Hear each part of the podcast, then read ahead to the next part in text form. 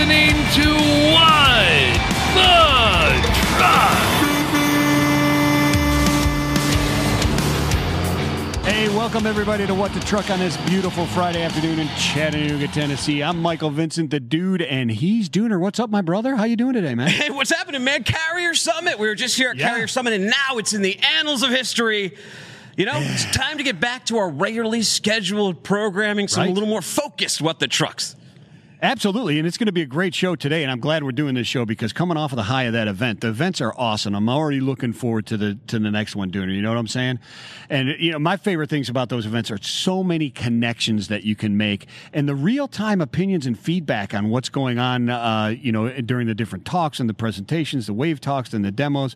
It's just tremendous stuff, and I absolutely love it. And let me tell you this: if you don't think that logistics is an exciting and dynamic industry with some of the brightest minds, Yeah. in the words of Judas Priest, you, my friend, have another thing coming. I have another thing coming. Well, if you have another thing coming, bring it up right here on LinkedIn. We got the comments open, coming in fierce and fast. Wayne Cragg is already there. He's also going to be on radio this weekend at uh, 4.30, 3 to 5 p.m., Sirius XM's Road Dog Trucking Channel 146. Wayne Cragg joining us.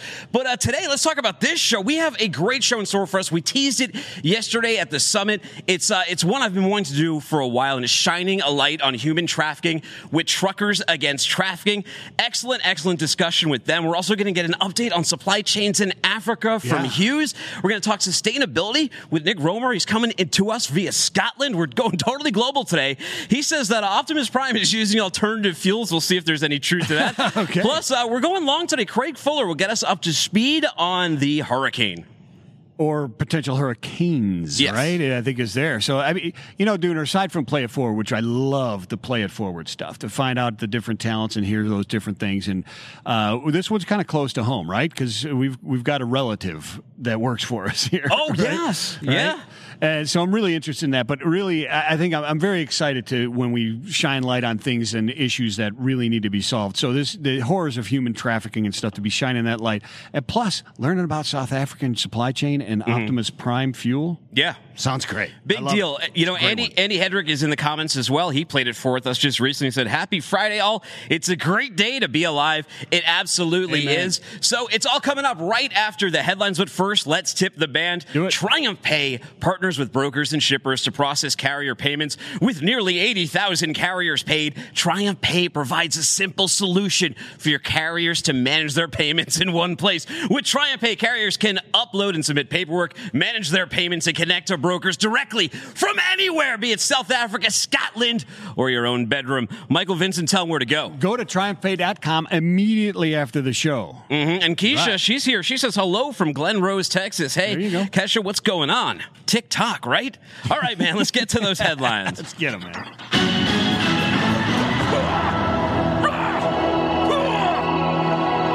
Happy Friday, Amanda Miller and uh, Captain Whitehouse says so right, Andy.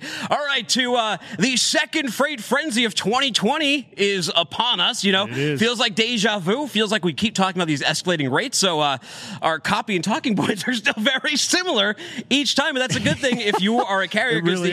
This week's DHL Supply Chain Pricing Power Index is sitting at 85. Last week it was at 80, and it's been climbing up. I mean, there was a point where this was at 15 this year. It just keeps escalating. The long term outlook is powerful. It's still at an 80 in the long term. If you're not familiar, DHL Supply Chain Pricing Power Index uses analytics and data contained in FreightWave sonar to analyze the market and estimate the negotiating power between shippers and carriers.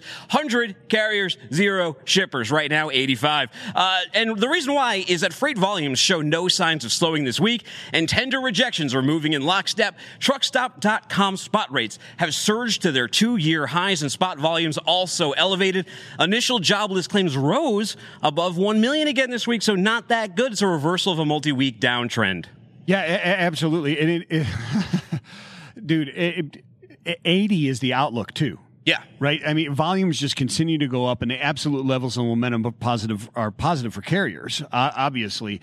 And you know, we're back within broken record territory. Yes. I mean it's the, the DHL supply like chain broken index has never been over 80 oh, um, 85. It's never seen 80. We sound like And a now it's broken record. 85. We do sound like a broken record, but this is this is this is uh, real news because it just keeps on going. And the outbound tender volume index it climbed another 6.3 percent to a new all time high of 15,132. Right, uh, it, the OTVI or outbound tender volume index it- it's posting a string of consecutive all time highs for many weeks now. It's way way above 2018 2019. What you Um, got? Amanda Miller says that rates are insane. She's right. You know, like Yeah. there, uh, there's there's a there's, there's an academic or two on LinkedIn who are who are trying using lagging data, trying to argue that the rates and the volumes aren't there. Look, buddy, they're there. You got to Oh, stop yeah, using absolutely. lagging indicators. You got to actually go on the streets and talk to some people. Yeah, you got to talk to some drivers. You got to talk to some brokers. You got to look at the load boards which are broken right now, or you can just ask our market expert, right? My co-host on Put That Coffee Down, yours on Midday Market Update, Kevin Hill. He's the founder and CEO of Carrier List. He recently explained to the Freight Intel Group that the demand for his company's product, uh, Carrier List, it reminds him of the 2018 cycle. Carrier List produces and sells lists of carrier information and markets to freight brokerage. He went on to say that brokers are desperate not to lose their high quality customers because of not being able to meet the demand. Yeah, a- absolutely, and and this is showing no signs of slowing down, my friend. no. Our new ocean uh, uh, shipment index or sh- uh, dashboard, I should say, which actually shows ocean shipments, the bookings, right? So these are not even shipments that are on the water yet; these are bookings. That continues to rise as well, which is going to show further and further pressure on capacity and uh, upward momentum. It's there. Absolutely. By the way, for those of you in the comments, we put a picture of these online. We got the black hat here, we got the red brim here. Vote in the comments which hats you like better because we are at a standstill. It was tied in the it was tied in the poll that I put on LinkedIn. So we'll see. I think it was about 15 to 15. We'll see what happens there. But anyways, next headline: Truckers seek 1.8 billion dollars from ocean carriers for alleged chassis overcharges. Big bill may be coming to them. The American trucking industry has filed a cease and desist request with the uh, U.S. Federal Maritime Commission over what it says are ocean container carriers distorting the costs of chassis usage. This has been a long-standing debate. The, the ATA Intermodal Carriers Conference filed the complaint against the Ocean Carrier Equipment Manufacturers Association. Boy, does that roll off the tongue! and ten like of its that. ocean carrier members with the FMCSA FMC on Monday. The complaint also calls for the OCEMA, OCEMA, and members to pay the trucking industry damages of up to that one to- 1.8 billion bucks. Yeah, that's exactly right. For, so what there's for more than decades is what they're they're they're bringing to light here. Is for more than decade, these foreign-owned companies have worked together to take advantage of hardworking American trucking companies," said Bill Sullivan, ATA's executive vice president for advocacy, in a press release. And so, by denying truckers choice of equipment providers at the port and inland locations, these unscrupulous companies have been forcing American truckers and American consumers to subsidize their costs to the tune of nearly 1.8 billion dollars over the last three years alone. He added. Wow. In its complaint, IMCC said OCEMA's actions violate the Shipping Act and FMC should use its enforcement authority to stop it immediately. Uh, you know, next week we're going to have uh, Ryan Hofek, who's COO at DCLI, and they manage uh, quite a number of chassis.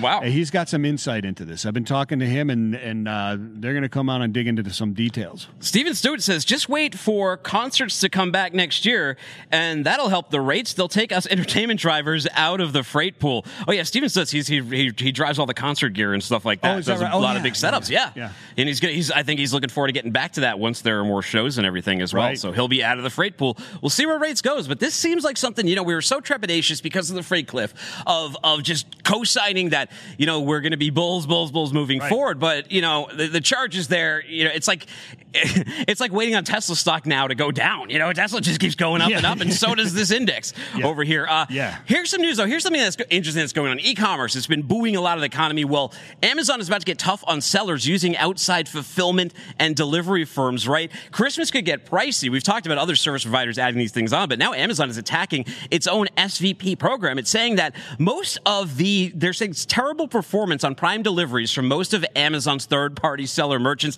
and they're changing the game on them. Yeah, they certainly are. So Amazon.com and corporate they've been accused has been accused of squeezing the merchants right, eligible to sell goods through its popular Prime service without having to use the e-tailing behemoth for fulfillment and delivery services, right? Mm-hmm. So they're squeezing them to use theirs. So effective February 1st, the squeeze may become a vice, uh, especially for the smaller merchants. And on that day, the new rules kick in that would, could be the most stringent ever imposed on merchants who sell, fulfill, and ship under Amazon's seller fulfilled Prime services. Sellers will be closely measured to prove they consistently hit the one to two day delivery targets called for under Prime. And sellers will be required to offer Saturday pickups and deliveries through their service providers and must provide nationwide delivery coverage for all standard size products. So Yeah. they're, they're tightening the vice. In a letter to SFP merchants, Amazon said it acted because less than 16% of those SFP orders met that two day delivery requirement. All these headlines and more at freightwaves.com. But now we are going to reach out to South Africa, where our buddy Hughes at Clinch 23 is. Let's bring him up right now on the Zencastr and see how Hughes is doing. Hughes, welcome to What the Truck. I see that it's running, uh, I think it's connecting to him right now. We're Oh, going, we're going excellent. long overseas. We're going to talk to him about the supply chain over in South Africa. Hughes, are you there, my friend? Hey, Hughes, what's up, man? How's it going, Hughes? I'm not getting any audio on him. Uh, let's see. We're trying to connect with him. It worked during the test, so we would Yeah. hope we could bring him up. Well, we did know, have to switch board conditions. we're conditions going all the way to bit. South Africa, my friend. We are going all the way to South Africa. I know, I know. I said that that was the plan here. Mm, I don't know. That doesn't seem like it might work right now. All right, man. We'll Yeah, have to come up with a backup plan. We'll have to hook up with Hughes in some other different way. We might have to bring him on on a on a different show here. Sorry about the technical difficulties here. I uh, thought this uh, this would work, but apparently Hey. apparently not. We'll get to it. But you We're know, some of the my friend. We're risk takers. Yes. That's all right. Well, one of the things we are going to talk to him, a couple of things we are going to talk to him about Yeah. was that state of freight in Africa, freight and logistics startups in Africa, opportunities for global VCs in African supply chain startups. So many different opportunities to speak here. Yeah, uh, there there really are. I mean, I, I'm very interested to find out how it is. You know, we're so used to North American uh, logistics and how it works, and you have to look at the infrastructure and the different governmental uh, regulatory bodies, et cetera, in South Africa. Uh, just uh, you know. How transparent is the data, and how how just fragmented is it in the in the in those locations? You hear about these things where you, uh, you know, we donate food and so on and so forth, and relief supplies to other countries, et cetera, and they rot on the docks. Yeah. So they have those infrastructure issues, and it'll be interesting to find out where those guys are at. You know, and this is one of those conversations that came up when the trade war started back in 2016. You know, there were a lot of journalists who were covering this, like, ah, it's easy to pivot a supply chain. You could just move it to anywhere Africa or anywhere Indonesia or anywhere in Asia, and it's just it's just not that simple. And then when you see some of the the communities that end up being formed in some of these countries, when you have some big shippers move in, it starts to become its own mini China within Africa or other locations. Yeah, it absolutely does. And I mean, we, we've we've spoken to many experts on this subject, and and one of them, you know, okay, boomer, right? Yeah. and, and and talking about the the change, and and that has been the buzz, and still talking about diversification of your supply chain throughout the world, your international supply chain. And like you said, it's not that easy. Just because you have this single product that's coming in, the pieces parts come from all different areas of the of the world, and you can't just make that switch on a dime Yeah. obviously it, it, it disrupts everything and and having backup plans how do you keep backup plans right? You, you'd have to have volumes coming from different areas because if i trade with you and now i'm going to diversify and so i've got these backup plans if i never trade with those other other people they're not going to be there when i need them right? Uh-huh. so you've got to balance all that mix as well Yeah, you know, I, was- you know what's fascinating to learn from him too would be about Africa as a hotspot for global freight data, and in what ways that applies to to what he is uh, what he's talking about. Because you need that data and you need that modern technology to attract those VCs to get that interest to bring that money. So it would have been really awesome to hear how that all how that all integrates. I agree a hundred percent, a hundred percent. Yeah, and and in other countries as well. Yes. right. I mean, it's not just South Africa. The, the, South Africa is obviously a, a doing well and and a, and a hot spot, right? Otherwise, we wouldn't be talking about South Africa. But it's interesting because it, when you start talking about these type of uh, supply chains, and we start talking about South Africa and, and wherever it happens to be, you know, I, I was involved in a 501 trade when I was in in uh, maritime right? And so you have these goods or unfinished raw materials that move from, say, the United States to another country, and then the fabrication takes place, and then it comes. And on those back hauls, even in ocean there are back hauls, Yeah. right? Uh, you have other things being traded. So you have bananas coming north, and you have denim going south, and then you have it being fabricated and brought back by a different method. And the 501 trade was bored 501 Levi's 501 blue jeans, if you remember those. it was off the 501 Trade Act, right? Well, I think I'm, uh, for some reason we're not getting any signal too because I'm not even hearing my, my phone right now on here, so I'm not really necessarily sure what's going on with uh, with, with this board on production over here. Uh, Adam, are you there? I'm here. I can hear you. Oh, sweet. Well, we've got Adam Robinson now. So you're not Oh, Hughes. hey, We're trying to bring go. our buddy Hughes in from South Africa, but You're no we Hughes, a, Adam, but you'll do. we had a last minute board swap out because some plans changed, and for some reason that is not integrating properly. So, Adam, we thought we'd call you really quick because just the, the freight volumes are just soaring in sonar. We just had a big carrier summit, so we wanted to get your thoughts on both of those things. First of all, what'd you what'd you make of the carrier summit? Carrier Summit was amazing, very lively. Great to see some more engagement. I really think the community is starting to come together and really get used to these virtual events. So it's nice to see some of the numbers that came out of that, but just the level of engagement and people talking to each other was fantastic. Yeah, it's awesome, Adam. You know, when we did our first event uh, earlier in the year, which was a major success as well, right? The Freight Waves Live at home was unbelievable. Dune and I talking about this and, and speaking with uh, all the people that uh, attended uh, as well. It's really awesome to be able to get that interaction while a presentation is being made, while there's a demo, while there's a fireside chat, because that's when the juices are really flowing. You can you can gauge how the crowd and how others are reacting, and have these lively discussions about the ideation that's going on on stage. Right?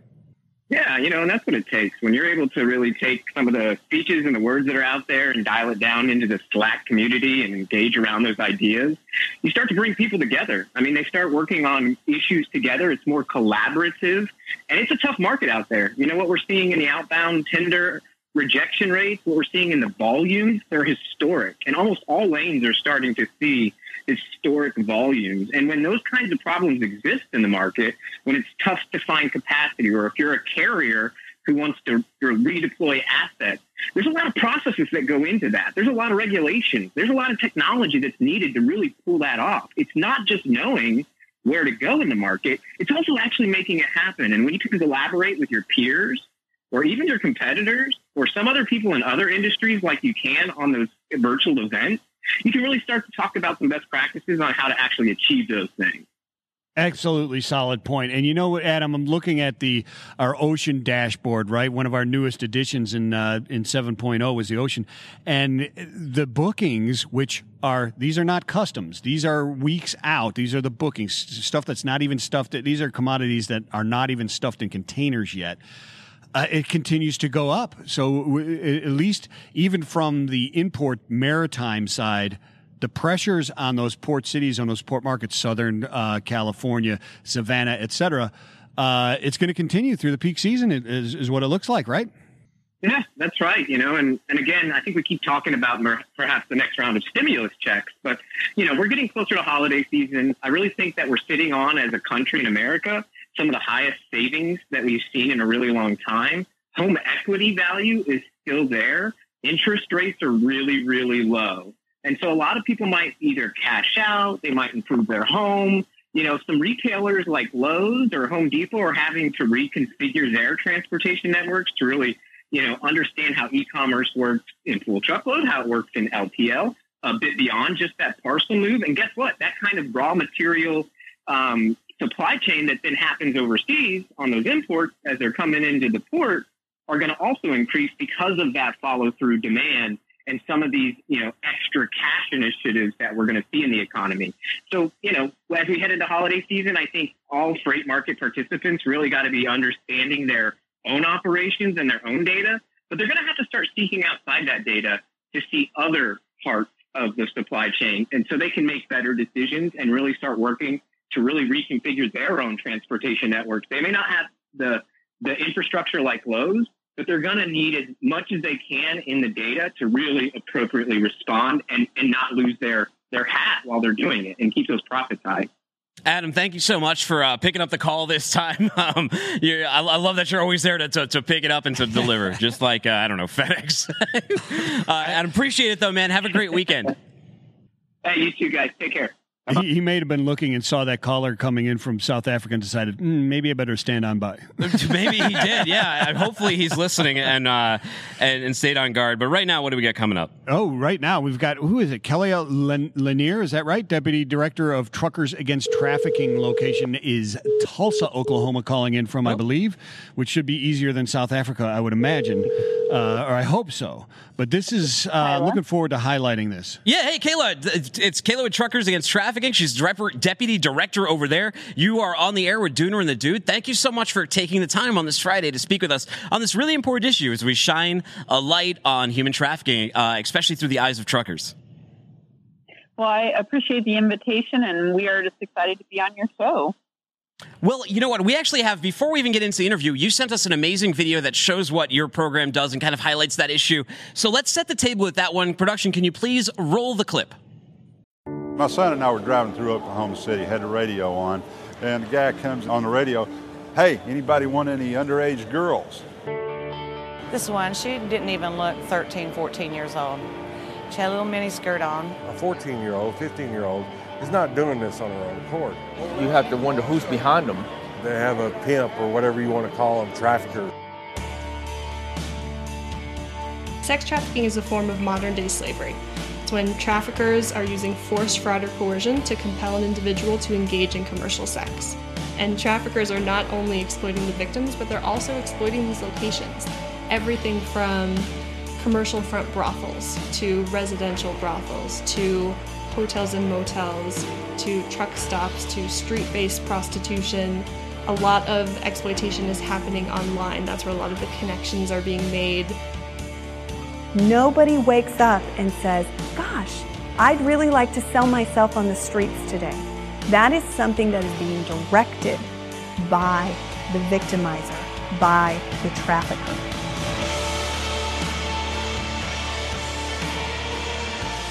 Here we are, you know, I'm 15 years old, my cousin is 14, and we're here at a truck stop you know, being forced to work it, you know, and we're young girls, terrified out of our minds.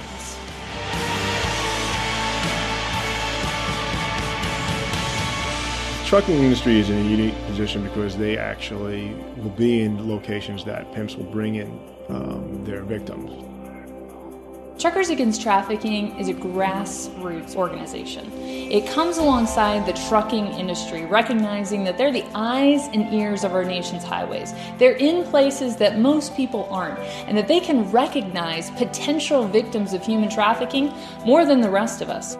You're talking about a really highly trained group of individuals that are seeing trafficking, they know where to report it, they're reporting it right away, and as a result, we have seen countless victims who've been recovered by law enforcement. When we talk about who's driving change in this area, we have to talk about the American trucking industry.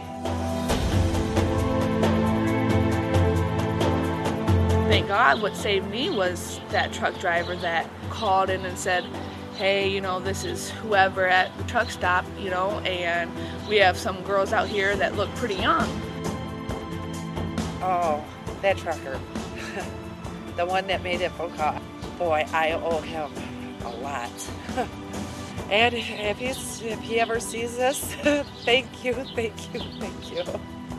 I am a team truck driver with my husband Bob. Been a 16-year veteran of over-the-road truck driving. I've been driving for 26 years. And I am a trucker against traffic. And I'm a trucker against traffic. I'm a trucker against traffic. And I am a trucker against trafficking. Wow. wow. I mean, that, that's a that's a powerful video. It really gets uh, straight to the heart of the message. Really, that ending there too. I'm a trucker against trafficking. So, tell us a little bit about the uh, the organization and, and give us some insight into this problem. Absolutely. So, uh, Truckers Against Trafficking exists to educate, equip, empower, and mobilize members of the trucking, bus, and energy industries to recognize the signs of human trafficking and to know what they to do when they see it. Um, we also train law enforcement um, to know how to apply the victim centered approach and to go after the perpetrators and to help the victims. Uh, human trafficking is a huge global problem. There are uh, over 40 million people enslaved in the world today, and we have uh, thousands of victims here in the United States, both uh, minor victims as well as adult victims of sex trafficking and labor trafficking. And it really is an everywhere problem, so it's an everybody solution. So we have uh, industry specific trainings for trucking, bus, and energy to really see how they're going to see it, how they can interact with it, and how they can really be a life changer for somebody. Yeah, you know, uh, this is a, a, great topic to shed a light on. It, it, when you when you hear those stories and you're talking about you know 14 year old, 13 year old girls and so on, I have girls myself, and it and it really really hits home as something that needs to be uh, addressed and and stamped out. Do you find that the American public kind of when they see this, they think, well, not really here, and is that true? It, it, yeah, it, in other words, they see it as a foreign problem, right? This surely isn't happening in the United States to the degree that it is other places. Yeah, I think what we've called it by different names. I mean, most people in prostitution, uh, obviously, all minors in prostitution are trafficking victims. But if you even look at the statistics on adults in prostitution, they are also trafficking victims. They have a trafficker, aka a pimp. They have somebody that is beating them and coercing them and keeping them there um, through no fault of their own that are exploiting their vulnerability. So I think the American public does view trafficking in a classical sense um, as something out there. But what we have to understand is on the street corner where you know prostitution is taking place, that is sex trafficking. Um, in places where you see uh, commercial sexual exploitation, you have sex trafficking taking place. You have labor trafficking for a lot of our products that are really cheap. People are not being paid for their labor. They're being exploited uh, because they don't have a political voice, they don't have any power, um, and, and people are taking advantage of that. So it's definitely a problem happening here in the United States as well as around the world. Well, yeah, I mean, that's why we wanted to shine a light on it. I was shocked to read this report that the United States, along with Mexico and the Philippines, are ranked as one of the world's worst places for human trafficking in 2018. I think a lot of times here in the United States, we like to put blinders on. As you yeah. said, call it by a different name, act like it's not happening. I don't see it, it's not there. But it's happening at rest stops, hotel rooms, brothels, all across the country. How do we do something about it? And why are truckers such a good resource for this? Why do they make such great first responders to this activity? I think truckers are awesome because they're out there on the road 24 7. At any given time, there are more truck drivers out on the road than there are law enforcement. They're in places other people don't go. They see things, and they're already trained to be vigilant. And so when you train them on this specific issue, they can see it, they can recognize it, and they can make those calls on behalf of the victims. I think for all of us in society, we all need to learn more about this issue. Um, and then once we've learned more about the issue, that's when we start to take what can I do? Whether that is uh, supporting a local food bank and decreasing vulnerabilities for people that traffickers would seek to exploit, mentoring people, um, supporting an actual uh, restoration home for victims of human trafficking, uh, there's just a lot of different ways that we can all get involved. Raising awareness, even talking about it around the dinner table with our own kids so that they don't have this myth of what a pimp is like, but really understand that it could be your friend at school that's recruiting for a trafficker. It could be somebody that appears to be uh, friendly or reputable that is in fact a trafficker. I think having those conversations is what a, a first step for all of us. But truckers and the transportation industry they're just in those intersections where traffickers are moving victims along and they have a better shot at interrupting and disrupting those trafficking networks. Yeah, so I mean that's a great point uh, that you bring up. Is you, you know we talk about uh, how they fall into this. And some people get sucked into it because they have nowhere else to turn, correct? I mean, that's what you're alluding to when you talk about food banks and shelters, et cetera, and getting involved there. That would be a great place for people to start, right? Because they think of this and they think, well, I really don't see prostitution happening in Hixson, Tennessee, where I where where I'm from, right? So how how do I actually get involved? So uh, how do I get involved specifically? Is it through those food banks and, and doing that and, and, and just talking with my children? Well, sure it is too. Yeah. It's on. It's in Hicks. It's in Backpage. It's in it's Craigslist. Be, right? Yeah, you I just mean, don't it's, see it's it, right? Yeah. Yeah, I think it's hidden. A lot of the sex trafficking has moved online, so you have to go out looking for it. Um, but I think that the general public, yeah, you're looking at people with vulnerabilities. Fast food traffickers are looking to exploit. all teenagers have vulnerabilities just from the standpoint of they all want to be loved, they all want to be accepted, they all want to be popular, right? Somebody promising them that. But then you look at further uh, vulnerabilities like a food insecurity, like a lack of parenting at home, um, like abuse or neglect. The LGBTQ community is high risk because they get kicked out of their homes and then they're on the street, which makes predators. I mean, they're just like a top number one target. You look at systems and communities that are more vulnerable for a myriad of reasons high crime areas, broken homes, things of that nature, and, and traffickers are seeking that. So any type of social services that are supporting uh, mentoring at school, big brothers and big sisters, food banks, um, reading in high illiteracy areas at, at some of those elementary schools, all of those types of things help to buffer somebody against a trafficker who would seek to come in there and just make those promises but have evil intent. We need to be the ones making those promises and helping and giving that hand up so that people actually have a safe place to go. Yeah, you know, Kylla, I really love the fact that uh, I'm, I'm getting the, the the full picture of what you guys are doing there, and you're attacking it from both from both fronts, right? Which is what needs to be. If you attack it just from the aw- awareness and trying to stop it, uh, and and that is obviously something to do but uh, it, it's more of a band-aid type of thing right? So you've, you've got to you've got to also attack it from what is the cause of it? How do these people fall into this type of thing? And attacking it from that the poverty and so on and so forth is really important. Yeah absolutely. Uh, a couple of, before we let you go a couple questions from the comments over here. Jen turner says are there statistics about how many young ladies TAT has saved? Um, the national human trafficking hotline has received over uh, 2,500 calls from truck drivers identifying uh, close to 680 likely cases of human trafficking involving over 1,280 victims. So you are looking at um, quite a number of cases that were generated through truck drivers recognizing the signs. And that's just one slice of the data pie. You figure all of the truck drivers that called 911. There's no mm-hmm. national database out there. They don't collect that information in any one space. So we know anecdotally from FBI, from local law enforcement, from truck drivers themselves, and truck stop employees that have made those calls that tell us those stories, but that's not even in those numbers. So a lot is happening because truck drivers are vigilant.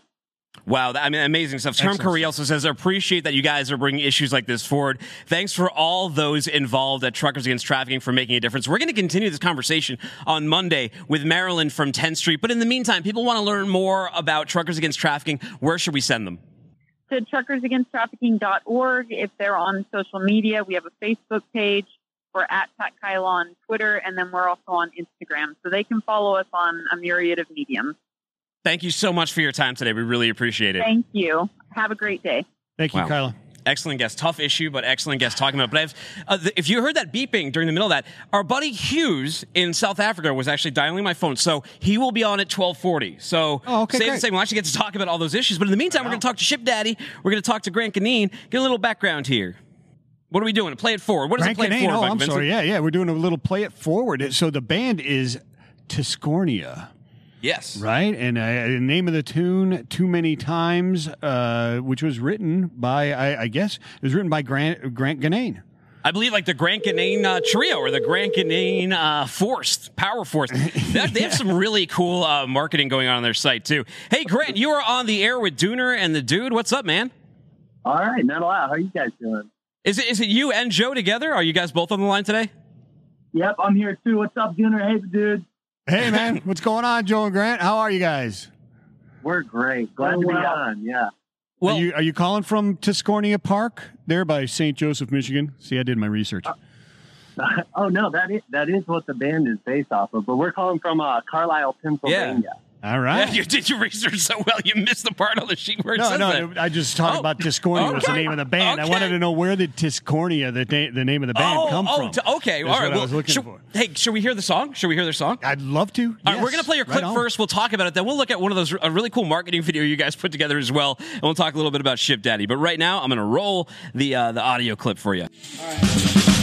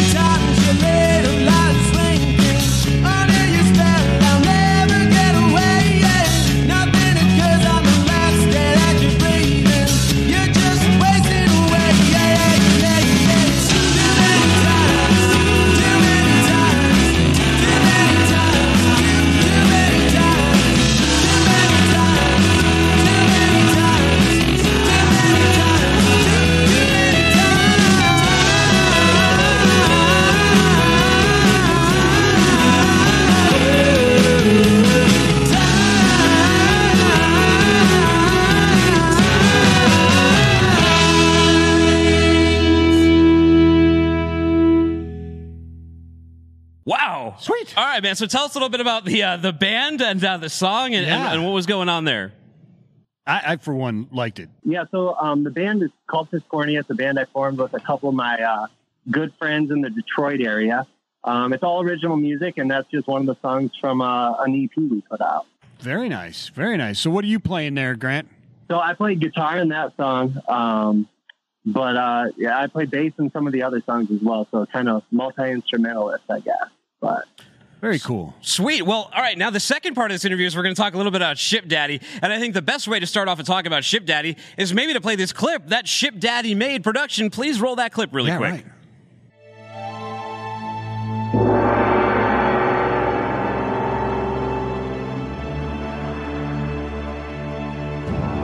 Do you have problems with e-commerce fulfillment? No more problems. Do you have trouble with customer service when warehousing your products? No more trouble. ShipDaddy has dedicated account representatives. Do you need more than warehousing and boxing from your fulfillment provider? ShipDaddy has no competition. See everything ShipDaddy has to offer at GoShipDaddy.com. Wow. I, don't know, it. man. I'm gonna I have love it. a, I I'm gonna have, have awesome. a beard off with their logo, and their logo appears as actually a real human being. Who is that? That's neither of you. That guy doesn't look like you guys unless one of you shaved. So this is my best friend since childhood, Brady. Um, The Uh-huh. story behind Brady is so we made him our Ship Daddy mascot. So I started, um, a, a, yeah. So he is the Ship Daddy. Uh, once Brady got back from Afghanistan, uh, it was two years ago now. Um, I asked him if he'd come on and help us start fulfilling packages for uh, a couple other brands that we started. Um, Brady uh, came in, and the Ship Daddy name has lived on, and uh, yeah, it's fantastic. Well, why would Michael Vincent want you as his Ship Daddy? Because of that? just just because of that? yeah, no. What, do- what do you guys? think? You can do a lot of really interesting stuff, though. You do a lot of. Yeah, tell yeah. us exactly what Ship Daddy is, is doing uh, for the market, and you mentioned a few other brands and products as well. Awesome, sure. So Ship Daddy, the the term that we've coined is flexible fulfillment. Um, so you can think about other e-commerce fulfillment uh, companies in our industry uh, and anything off of uh, outside of the box of you know taking something off the shelf, uh, sticking it in a box, printing a shipping label, shipping it out, uploading tracking information. Um, they have a difficult time doing, or it's even really hard to find if they will agree to do that. Uh, we specialize in flexible fulfillment. So um, we have dedicated Slack channels with each one of our customers. So no more messy um, emailing customer support, waiting 48 hours, praying that you get a hold of someone that understands the nuances of your account, um, and then hoping they can solve your problem. We have a dedicated line with them. Um, we specialize in things like print on demand, where we can do all of your custom merchandise and apparel.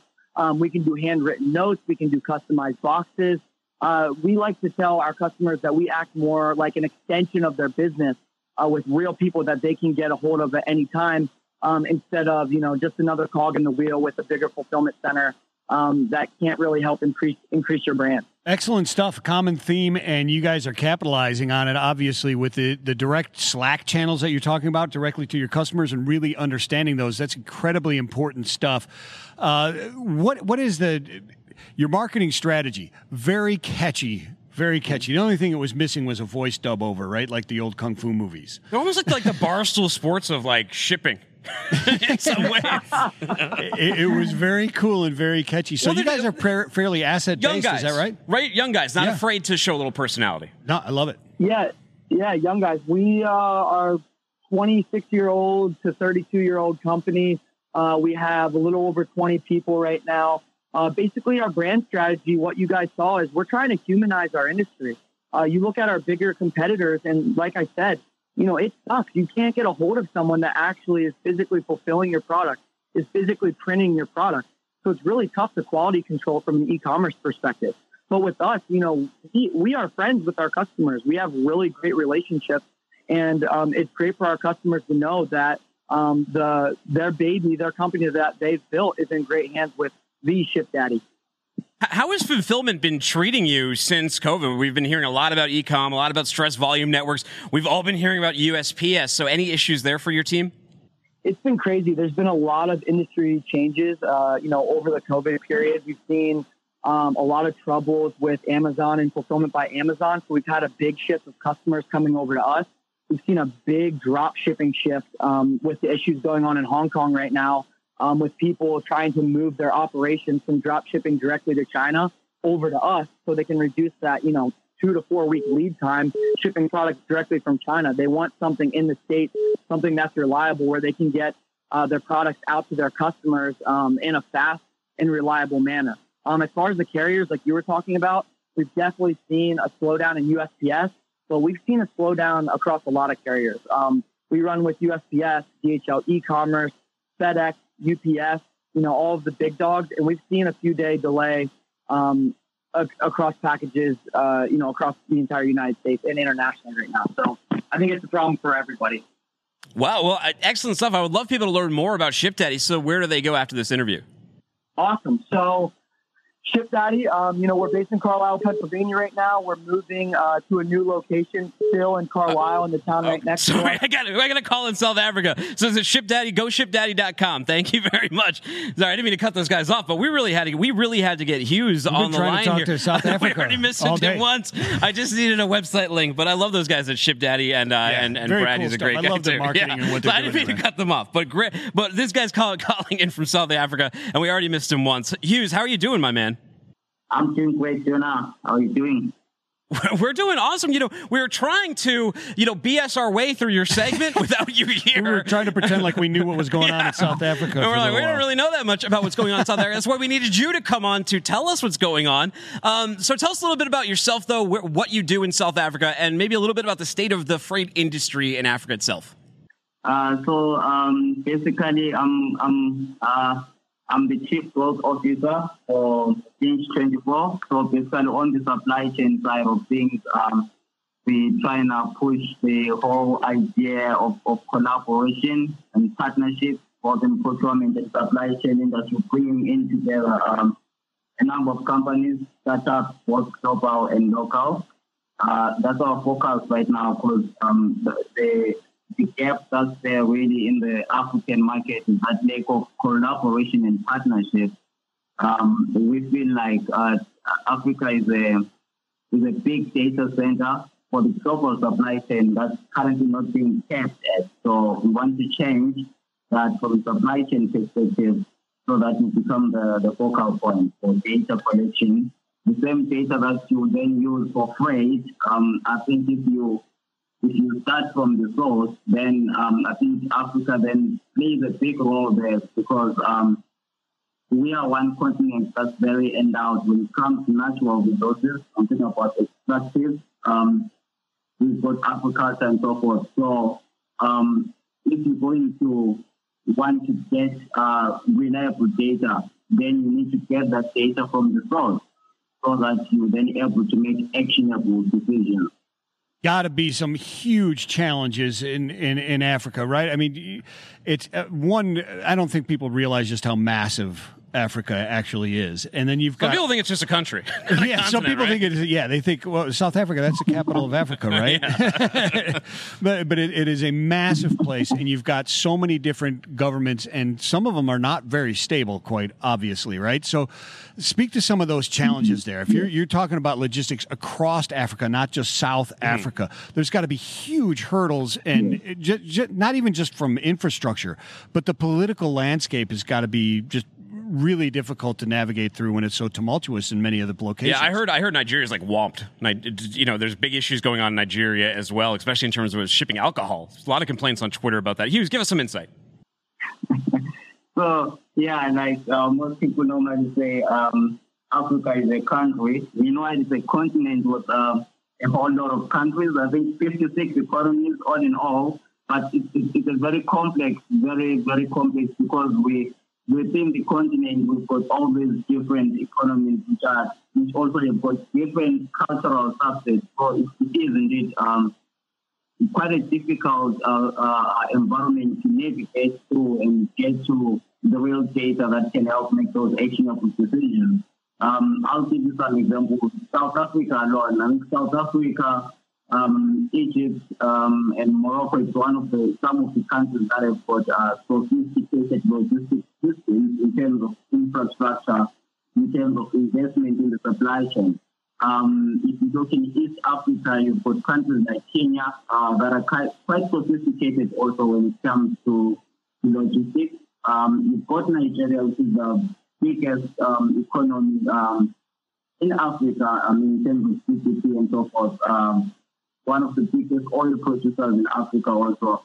I mean, there's lots of data to collect uh, from Nigeria, but in terms of infrastructural development, it's really um, it's still, I would say, it's still backward. There's still so much to be done, but it's difficult to navigate through that landscape. And also, you've got, um, you know, a, a high rate of informal which is very much uh, difficult also to get through because, I mean, there is standardization in the informal sector, so it's quite difficult to navigate through.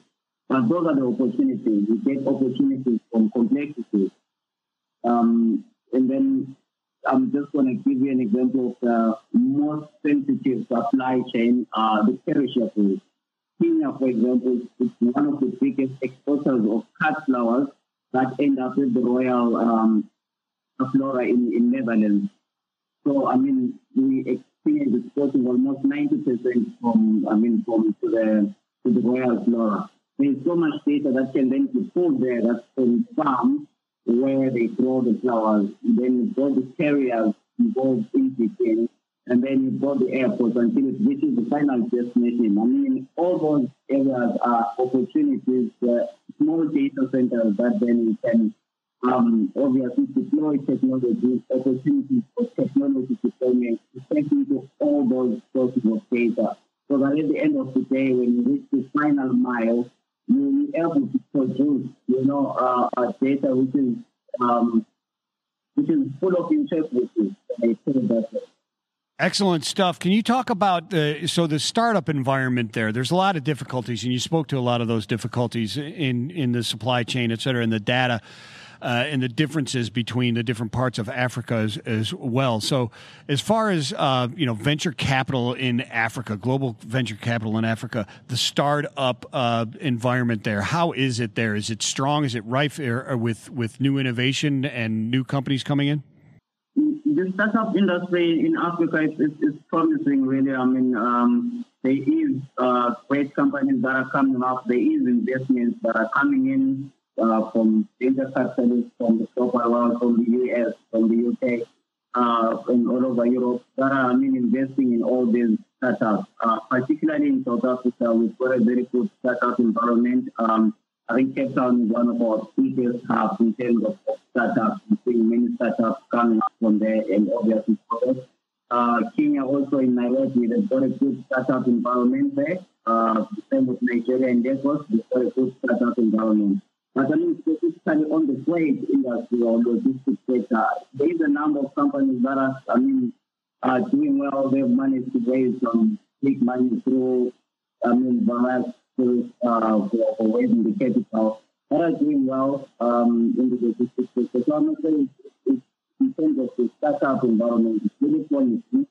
Um, and I think that's where the biggest opportunity for positive, uh, positive disruption is the is set up coming up. Obviously, then you need the support of the government in terms of, of creating, you know, uh, conducive laws and, and also just investing in infrastructure such as the road networks and all other supply chain networks. So we need obviously um, a conglomeration of all those sectors. But yeah, in terms of the, the startup environment, really promising. Uh, it's a positive growth perspective that's happening. Hey Hughes, before we let you go, you know this is where we started the show talking uh, about human trafficking, truckers mm-hmm. against trafficking. Can you just t- touch a little bit on the issues with child labor in the supply chain, particularly in regards to the extractive sector? That's one of the biggest problems that we're having. Like I said, um, with extractive, obviously, then it comes with lots of, of labor that's involved in terms of women labor. One country, the Democratic Republic of Congo, which is the DRC, uh, it exports 70% of, of copper that's used in the world is coming from the DRC. Yet the DRC remains as the one of the poorest countries of the world. The big shift into into into the mining of copper. That's where you find issues of, of child labor there.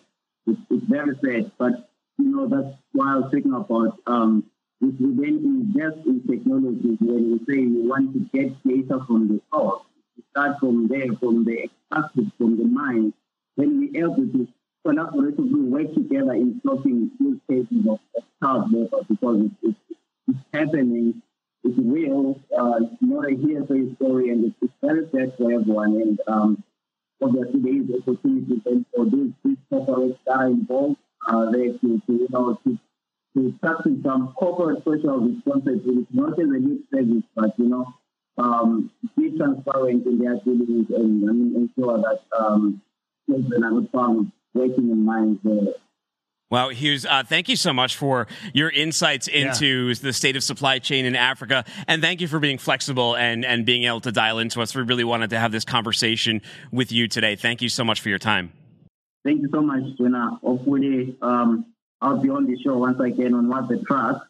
Mm-hmm. And we talk more about all this. Um, I, I just gave you a generic view of what what's happening, obviously, due to time constraints. But yeah, it would be yeah, great, no. you know, to, to be on another show and kind of like dig deeper into, into the specifics. Uh, yeah, we were only Absolutely. able to scratch the surface, and there's a lot of there's a lot of oh, issues. I mean, Africa's a huge place, uh, and I mean, any one of these topics could have uh, could have been an hour long. But we will dive deeper into them. Next time, since we've introduced you, we'll go more granular on on one of these topics and, yeah. and give some more time to it. But thank you very much. Thank, thank you again for joining us, Hughes. Awesome. Thanks, Alex. Thank you. Wow. Yeah. It, incredibly insightful and like you said just scratching the surface it's an enormous pace and yeah. many i mean it's shocking how many people have no clue just how big and the issues that are there. It's not like you're oh, yeah. shipping from tennessee to oklahoma. Yeah. You're going from south africa to kenya Sure, and then I mean, the, and, and then the issues is exploitation. You know, anytime yeah. you have a poor people or a poor country, and uh, you know there are parts of Africa that that you know they get that promise, they get that promise from a uh, Chinese factory that's looking to move there. Oh, yeah. you know, it'll be great. Next thing you know, all the street signs are in Chinese, all this, and like good, you get schools and stuff, but it's a complete cultural change, which for a lot of these countries that are just starting to develop, it can be incredibly disruptive to the right. way of life that they like, and it isn't always that golden dream that you're promised of suddenly being an industrial and economy. Not it's just, it's just not, not everybody's behind that dream. No, not everyone they is. see the slippery slope and fight it too. So I mean, and who's the ruler and who's the master? And and uh, you know, call me crazy, but in history, people usually don't get very upset when foreign when foreign invaders come in, no. even under the guise of opening a factory, and they start they start exploiting your people. So that's, that's exactly right. Yeah. Exactly. All right. Let's get to a little. Uh, let's get a little bad news. Good.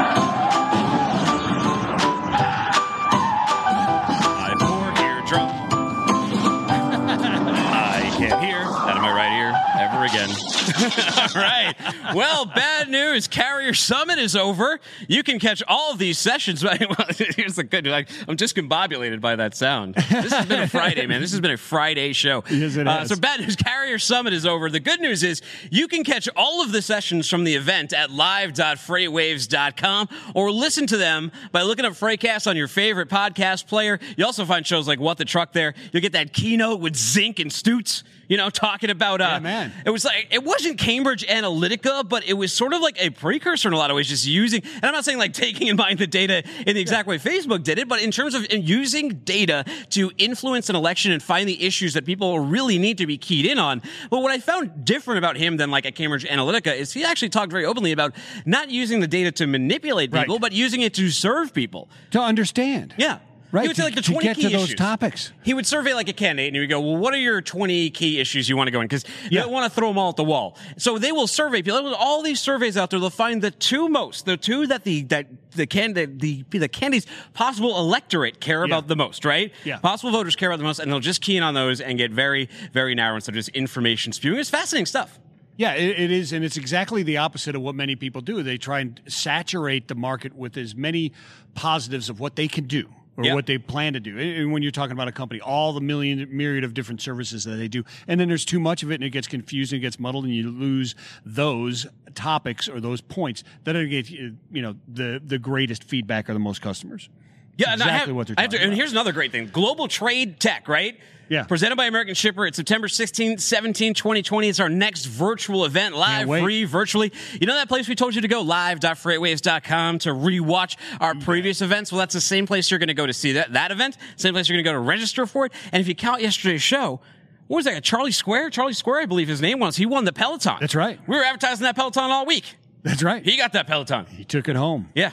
Well, it'll be shipped to him. Soon, he didn't yeah. have to take it home because it's a virtual event. I wonder, beautiful about I wonder what the turnaround is on Peloton right now. Last I checked, it was about six to eight weeks. So hopefully that gets there pretty soon. a lot of demand. Look, exercise equipment. A lot of people are, do not feel comfortable going back in gyms, and you know, Ah, you know, like, go get a, go, you know, go get a uh, go get a regular you know recumbent bike and put in your basement. But I think what people sort of like is that sort of guided training. They can do their spin class without having to go to the spin class, and uh, you know, it's a just it, it's a nicer piece of furniture. So when you start hanging clothes on it, it's going to look even better. It- yeah, it does. It's a much better clothes hanger, right? But no, it's that interaction, brother. Yeah. It's the promise of Dooner riding with you virtually. Dude, I, I told you one's coming. One's coming. So I'll, All right. I'll, I'll, I'll ride. If you guys are on like, if you have Peloton, I don't know. What, can you- is it like gamer tags? Is it like video games on a Peloton? I, I don't know. If I give you like my name and you're in supply chain, can you like we ride together? Can one of you train me? Can you get up teams and like do a Tour de France, like a tour, a tour to uh, Chattanooga or something like that? A I want to lose Alley? like 50 pounds on the damn thing. That'd be pretty sweet. That, that's Pretty what sweet. I'm working on, man. Hey, Dooner, Six I've got some journey. good news for you, though. All right. I've got I've got really good news for you, Okay. man. You have just been rescued from being held hostage on an Eagle bulk ship on the news. Red Sea for three days. For three days. Yeah. And not only were you just hostage for three days, it was by a disgruntled Ukrainian security guard. You can imagine how bad that Yeah, is. yeah. Geez, he was probably just barking orders left and right. Does this sound like uh, like the old uh, Oregon Trail computer program you Yeah. used, games you used to play back You'd in the hope you died of dysentery or forded that river. That's exactly three days right. with that guy. So good news, you've just been you've just been rescued, my friend, from the uh, disgruntled Ukrainian Well, security here, I guard. hope that never happens again. Well, here's the bad news, Oh, bro. no. You've just been taken hostage again. What? How does lightning strike twice like that? it does by the exact same man. The same guy? the same dude, but this time you're on a different vessel, so that's Oh, good. Well, we're looking for him there. Yeah, and it's the Golden Palm, which obviously is a luxury cruise ship going down the uh, the that River, palm. right? It's awesome. Five to the face. You're rescued. Nope. Now you're back in.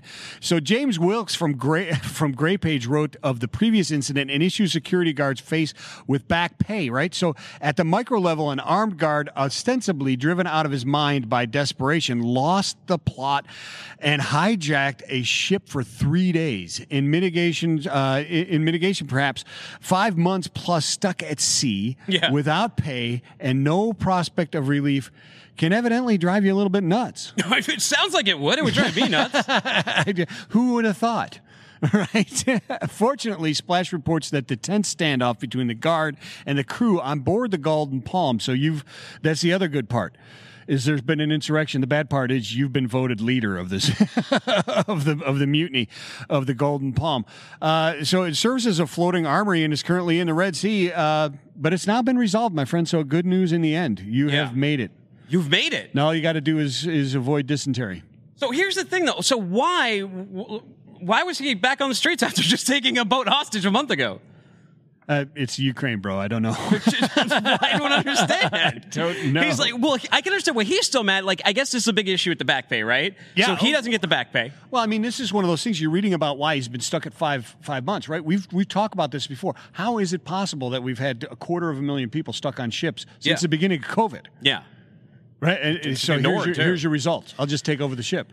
That's the thing, man. Until you get into one of those situations, you don't realize how half a care the world gives about you, man.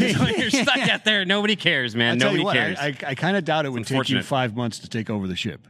Say, yeah. It was an armory, too. the ship they took over was an armory.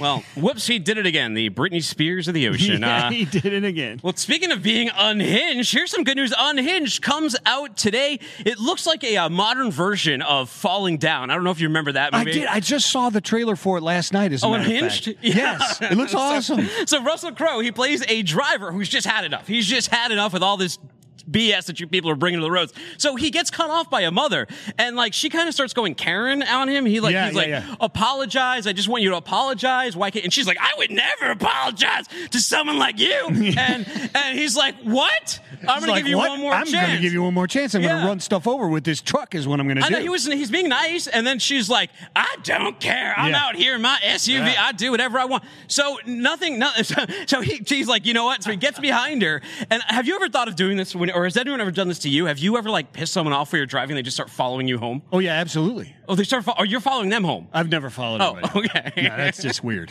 You had someone following you though? Well, I've thought, Yeah. right? And so you start making random turns. Yes. If you turn right three Yeah. times in a row, they're probably following you. did you did you think it was a road rager, or did you think that it was a? Uh, what did you think? Well, I, yeah, road rager. Yeah, absolutely. I mean, I, yeah, I go through a couple places where you have to merge and stuff like that, and people don't understand. And, and if they want to, like, you know, I'm just going, man. I didn't mean to cut you off. It- it- it's, it's merging. Yes. If you need to be 10 feet ahead of me, just, you know, honk your horn or something. I'll let you go. I don't care. Well, either way, I mean, I'm glad they've made a love letter to road rage. I really, I, like, I really want to see this movie. But here's the bad news. Here's the bad news. It's not on video on demand like That's Trolls World Tour. That's going to cause me to road rage. I know, like, there. would you? I don't know, like, I want to see this movie, but I don't know if I want to go to like, I don't want to risk road rage on the way to the theater and uh, have to, and, and you know, risk COVID in the theater. There's a Yeah, lot of risk to go and see. There's a lot of things, Unhinged. potential. ra- You may, you, you could, maybe you'll take over the movie theater if you're that upset about it. Although you know what, after As a Ukrainian security guard. Speaking of it, after today's show and some of the production things we've, I, I would like. I feel a little under. Maybe we should just go after this show. Maybe we should go right now. You guys want to go into a viewing party with us at Let's go. Let's go do it. Where's it playing? Are any I'll go get my? GoPro. We'll just do it. We'll, we'll do a bootleg. We'll we'll live stream. We'll just keep Actually, this channel I- open. You were getting into character pretty well earlier. I Wait, thought you were just going to act out the whole. You know what? You go watch it. I'll go watch it. We'll act it out on Monday's show.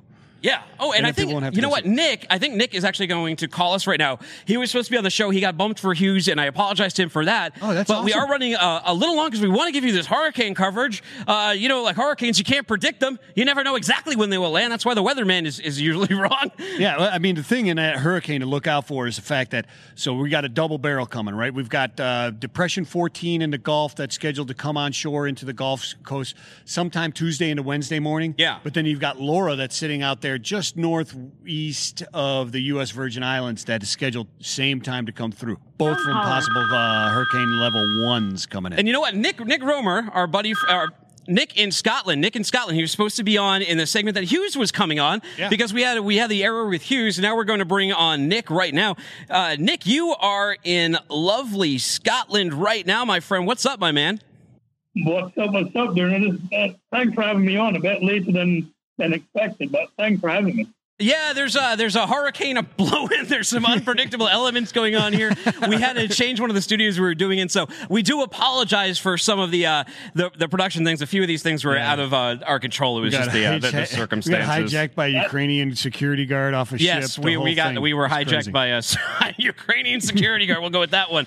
Um, but hey, man, uh, so you you posted this picture and it was like Optimus Prime has started to use uh, the Cybus 21, and I was intrigued. So tell us what the Cybus 21 is, and you don't tell me what Optimus Prime is, but tell us who Cybus 21 is, and why would Optimus Prime use it? Uh, well, perfect, of course. Like, um, why why wouldn't Optimus Prime, right? Like, um, we all talk. Everybody's talking about sustainability and. Um, you know, the big companies like uh, the Unilever, they're all putting it forward and they're passing it on to their carriers. And, you know, like what Cybus 21 has came up with is, is an innovative solution that um, that reduces the CO2 emissions with around like 30, up to like 35, 40%. And as well, like reduces the, the fuel, the fuel consumption with, with around the same figure. So, you know, like saving the planet while saving your wallet is something that Cybus 21 can do. So that's why Optimus Prime is using it. That's awesome stuff. Mm-hmm. Can you can you explain the first law of thermodynamics for me? You could, or something No, I'm about like just kidding. combustible, right? It was it was going to be combustible in the, the on the website. It was saying like that you could take regular diesel fuel and create. Well, it's a it's a chemical additive. Is that Yeah. what it, is that what we're talking about here? It's a, exactly, exactly. So it's not a dual fuel. So don't let it be confused with a dual fuel. It's an additive. Uh, that can be a natural gas, a, a, a gas, even a hydrogen at some point. It's a small percentage that gets uh, pushed into where the air intake is, and it kind of it kind of confuses the diesel molecules, and the it turns into smaller molecules, so it burns more efficiently. Um, and yeah, so so what it what it does, it burns it more efficiently, and it, it creates a, a cooler a cooler burn as well. So it's better for the engine. Yeah, I'm, I'm, I'm reading this and, and looking this up, right? Because it's very interesting stuff. Because why wouldn't you reduce your carbon footprint if you could right now? And one of the reasons I can think of is because you lose power, it's less less efficient or something like that. But when I'm reading this stuff, we're talking about 15% minimum reduction in diesel consumption with this additive, 83% proven reduction in nitrous oxide, and 35% reduction Yeah. in CO2. So you're you've basically you've made it a more efficient fuel. Yes. And, and when you say like there must be a cat 22, there's none, right? And it actually increases the performance of the engine. Yeah, tremendous stuff. And so, so does that have uh, does that have effect on on maintenance as well? I mean, if it's burning cleaner, burning more efficient, that would have effect on maintenance. I, would, Yeah. I would guess, right? That's, that's, that's exactly right. Less maintenance. So you say put your money where your mouth is. All talk about sustainability when there is a solution that saves the planet in your wallet. Why not start? And you know what? There's uh we have we on this show we've covered a lot of the, the EV technologies coming in. And if you go on Twitter, there's a big war between like the the battery electric vehicles. The there's the BEV camp, then there's the hydrogen electric Yeah. camp, and now we got this additive camp that's also throwing their their hat in the ring. If you are uh, running a fleet, which direction do you go? I mean, I realize you're a little bit biased, but maybe you can convince us. Well, like, yeah, well, the main, the main thing is, right, like, don't get me wrong. I think, you know, we're, all looking at the uh, electric uh, vehicles, and, and at some point, it, it- perhaps they will be uh, part of an answer, you know, like small small routes and in-city driving, fair enough. Um, but we've got an existing fleet. We've got existing trucks. You don't need to get rid of your truck. There's so many second-hand trucks, so many carriers that perhaps have one, two, five, ten trucks that are second-hand and they run them. They're still valuable. You know, they're still valuable carriers that, you know, like even those those trucks, we can we can reduce their fuel consumption. We can reduce their miles per gallon uh, or increase their miles per gallon. We can, you know, save their pockets because like how many small and medium like businesses are struggling at the moment, and with this, we can, you know, help them from rather going under. We help them create a profit. Wow. Nick, how did you get wrapped up in all this stuff over there in lovely Scotland? So uh, the the the inventor of this product, uh, so big shout out to Gary uh, Gary McMahon. He's um, he's he's a, he's a very very um, clever individual, and um, we just it's your network. And I don't know how I got involved in this. I've, I've got a big love for sustainability, and I think that's where it came from. Um, and and a big my my dad used to be like driving trucks, so you know the two together work. And I and I just said, you know what, Gary, I'll help you push this forward. And creating like a great group of individuals around me, especially in the US, I would say, um, where people are a bit more open to it uh, rather than here. So, you know, I would say like a big shout out to everybody who's, who's been supporting us from day one. Um, so yeah, it's, it's, it's, um, it's a great journey and we're, we're, you know, the, the world is ready for this. Wow. so where, stuff. yeah, where can people go to learn more? So I would say that the, the biggest thing is like uh, follow me on LinkedIn is, is uh, the quickest way probably. Send me a private message or whatsoever. Um, I'm trying to be on as many shows and podcasts as possible. Um, I think you're headed to- to, to one more right after this, right? Exactly, exactly. There's one right after this, Word on the Street, and then we've got Chris Jolly uh, on Tuesday. So like everybody listen to that one. Um, All right. And go to www.cybus21.com. Good stuff, Nick. Thank you very stuff. much for joining us today, and thanks for being flexible with the schedule. We really appreciate it. Thank you so much today, sir. No worries. Thanks for having me on, guys. Wow. Love to hear from Scotland, man. The McDucks. Absolutely, man. Right? Great. We're going global, bro. we are going global. South Africa, Scotland. Well, our own uh, hur- Carlisle, Pennsylvania again. Hurricane Fuller has blown into the office, Yes. so we are going to talk to him. He has personal experience running the on-demand emergency unit of U.S. Xpress, and you know the reason we're talking to him: couple of hurricanes looking to make landfall next week. You know how quickly those things can build up. We're going to keep an eye on it all weekend as well. Mm-hmm. Check out our storm alerts and SONAR. But let's throw to Craig right now. Craig, uh, tell us what's going on. What's what's up in the air? Yeah, we got the two hurricanes that are going to uh, both potentially make landfall early next week. Uh, Right now, models are showing them actually hitting within 30 minutes of each, potentially hitting within 30 minutes of one another. So it could be pretty disastrous in terms of uh, what will take place. And really, the, the key about a hurricane, having ran disaster relief in terms of the volume of trucks that go into those disaster relief zones, is basically contingent on ha- where they actually make landfall and where the hurricane path is, is directed. So if it goes into a heavy population center, uh, one of the hurricanes potentially could hit Houston.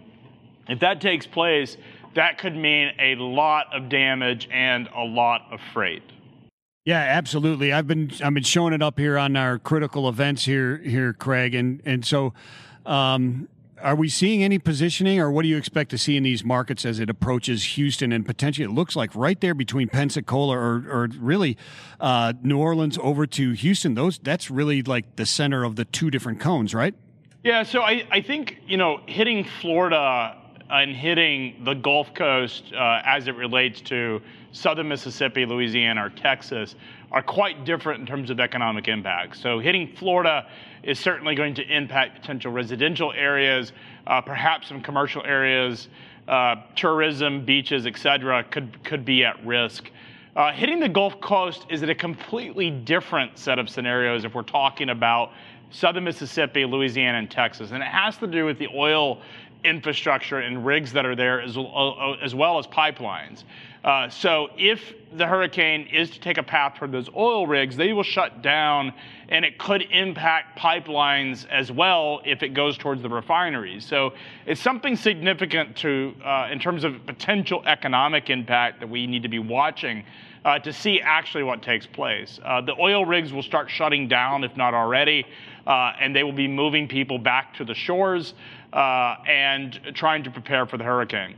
What we should expect over the next couple of days is that the state governments will start responding and requesting assistance from FEMA as well as ordering product uh, in terms of supplies to prepare. So we'll see lots of uh, loads of bottled water. You'll see preparation supplies like plywood and gas cans and duct tape and batteries and flashlights. All will be sent into those areas in pre staging. And what happens in a pre staging scenario is they actually put the trucks outside of the line of the hurricanes. But here's the difficulty you've got two hurricane systems. So typically, what we would see is you would bring supplies in uh, on uh, the opposite side of where the winds are coming, so you could see it staged in Atlanta if we're talking about the Gulf Coast, or you could see it staged in Dallas. But you can't use Atlanta because we have this system that's hitting Florida, and it very well could go all the way up there. So that's going to be pretty significant. But you will see military bases being used, Air Force, Army bases for staging of equipment. Uh, even large uh, airports. Uh, I mean, the, the, nice thing right now is some of these secondary airports uh, are not being used for commercial traffic to the degree that they were. So it will be easier to stage trailers in a, and into those areas. They'll just line the runway full of trailers and supplies. And so we could see hundreds, if not thousands, of truckloads over the next couple of days. You know, the danger of some of these storms is you're looking at TD 14, you're, you're Floridian, you go, oh, that's only 35 mile per hour winds. And I think a lot of people can end up sleeping on these things. How quickly can these storms change and manifest and become much, much bigger? Yeah, I mean, it, it can literally take a day or two before you start seeing significant winds. Uh, you know, in category three, four, and five. And it's exponential in terms of not only the impact that it can bring in terms of sustained winds and damage caused by winds and flooding. Remember, flooding is the most dangerous part of a hurricane. But in terms of freight movement, um, typically what happens is the states uh, and FEMA are ordering far more product to prepare for the worst. And so what we will likely see is more product ordered on the front end to uh, prepare for both of these storms. I could see places like Alabama uh, being good staging locations because you can go in either direction from Alabama. I would I wouldn't expect to see staging in Mississippi. Georgia, Atlanta potentially, but you're still, if that storm that is going to hit Pensacola, you're within Atlanta spitting distance. So that actually may put that particular area at risk if that storm goes inland. So I would think it would be further away from that. But I think what drivers need to know, the other thing uh, about this Dooner uh, is that a lot of times the drivers that are hauling FEMA disaster relief, this may be their first hurricane. There's a couple things that I want to talk that they should be prepared for in advance of the hurricane so that they know what's happening. We actually have an article on freightwaves.com that covers this topic of what you should expect when expecting a hurricane. Um, and these are just a couple things I want to go over. Is there's going to be thousands of loads, uh, basically a lot of activities. There's going to be loads coming from all over the country, and that surprises a lot of people. We were moving freight from Canada, we were moving it from California into the state of Florida because they're trying to get as many and as much supplies. And some of these supplies, like generators, gas cans are coming from different parts of the country. So you can expect a lot of activity as we move into this. The good news is, if you're talking about the state of Florida, is Florida has a world-class uh, disaster, particularly around hurricanes, relief organization, and is very prepared for this. They have warehouses full of supplies, so they will be in a better position than perhaps Louisiana. Texas has a world-class disaster organization as well. Louisiana, not so much. So if you think about the impact of that, where it's going to hit, we'll do it. The other thing that drivers need to think about if you're under a dispatch of a hurricane is that you're going to sit. These hurricanes can play out over days, if not longer. So prepare to sit, prepare to be there. And you have to remember you may not have access to power and you may not have access to cell phone. TV antennas may not even work. All of that, if we're talking about a big storm, gets knocked out. So when you think about what you're going to do to entertain yourself, if you don't have internet or even cellular coverage, what can you do that doesn't require it? So bring board games, cards, books, things that can sustain you. Also prepare to bring your own uh, refreshments and snacks. You're going into a military zone potentially. They're not going to have great food for you, and they're not going to have snacks, and the convenience stores are going to be completely knocked out. So bring some groceries and stuff to entertain yourself. If you're going to be hauling loads, be sure to get confirmation sheets with detention mentioned in it. This is a big problem for trucking companies is that if they've not hauled FEMA disaster relief loads, some of the brokers that are involved in the process can take advantage. They may not pay you detention, which is bullshit because the federal government pays the broker detention. They will ask for documentation, but make sure that you get paid for detention because it's your equipment and you're the one that's stuck. So if a broker says there's no detention, they're full of shit and find a different broker. That's what I say. And to the brokers out there, don't do that. That's bullshit. These drivers are working hard to save us all. Pay them your freaking detention. The other thing is, it's going to get it's going to take a while to get paid. So what I would recommend doing is uh, in going in and finding someone that can accelerate your payment, perhaps a quick pay service or a factoring company that can actually help pay for those freight bills. Because if you don't, you're going to have problems getting paid. Also, get everything in writing. Make sure that you have your confirmation sheets with detention, all of it in writing. Um, and make sure that you you know everything that's going to take place in terms of what to expect when you arrive there. It's going to be pure chaos. The even the federal government folks that are involved in these disasters, they're done by regions. This may be the only hurricane they've ever worked. They're not logistics professionals, so they probably won't know what is actually taking place. You may be there for days or weeks at a time. So prepare yourself for that. And when you get there, expect it to be pure chaos. Wow. Uh, well, w- one point here, we're gonna have to click the explicit button on the uh, on the podcast server for this particular. I'm episode. sorry, but you know what? You know what? In this situation, my if I were caught in a hurricane, my family's life's at risk. Yeah. Yeah. And I don't I don't have an issue, a Dooner, with someone making money. This is a service. This is what logistics companies do. This is what we do as an industry, and I'm very proud of that. Yeah. But I do have a problem with a driver sitting for a week at a time and not getting paid detention. That's bullshit. And you can take that and you can keep adding that word in there because that is bullshit. Yeah, okay. we got it, man. Well, thank you. Uh, Where's the article located? Freightwaves.com? On freightwaves.com, it's on our social media network. We will embed this video into the article so that you have it. Uh, but you know, a lot of stuff there. We'll put out information throughout the weekend. You can tune in to uh, XM Radio uh, and listen to uh, FreightWaves Radio. Jenner will be providing updates through that. Nick Austin, our meteorologist, will also be available for continuous updates. Be sure to tune into FreightWaves. We have not only the weather information you need, but we will be paying uh, attention to what's happening in terms of freight and logistics demand to make sure that this particular element is you have all the information that you need. There you have it. Thank you very much, Craig Thank Fuller. you, Craig. If you're out there, don't pull any of that bullshit he's talking about. Think about the drivers. Think about the people who are waiting. Thank you for joining us Amen. on What the Truck. Remember, Carrier Summit. All of those episodes are being uploaded to Freightcast, where you can also find What the Truck midday market update, Fuller Speed, and all our other shows. Thank you so much. Have a blessed weekend, and catch us tomorrow on FreightWaves Radio, 3 p.m. Eastern. Peace and love.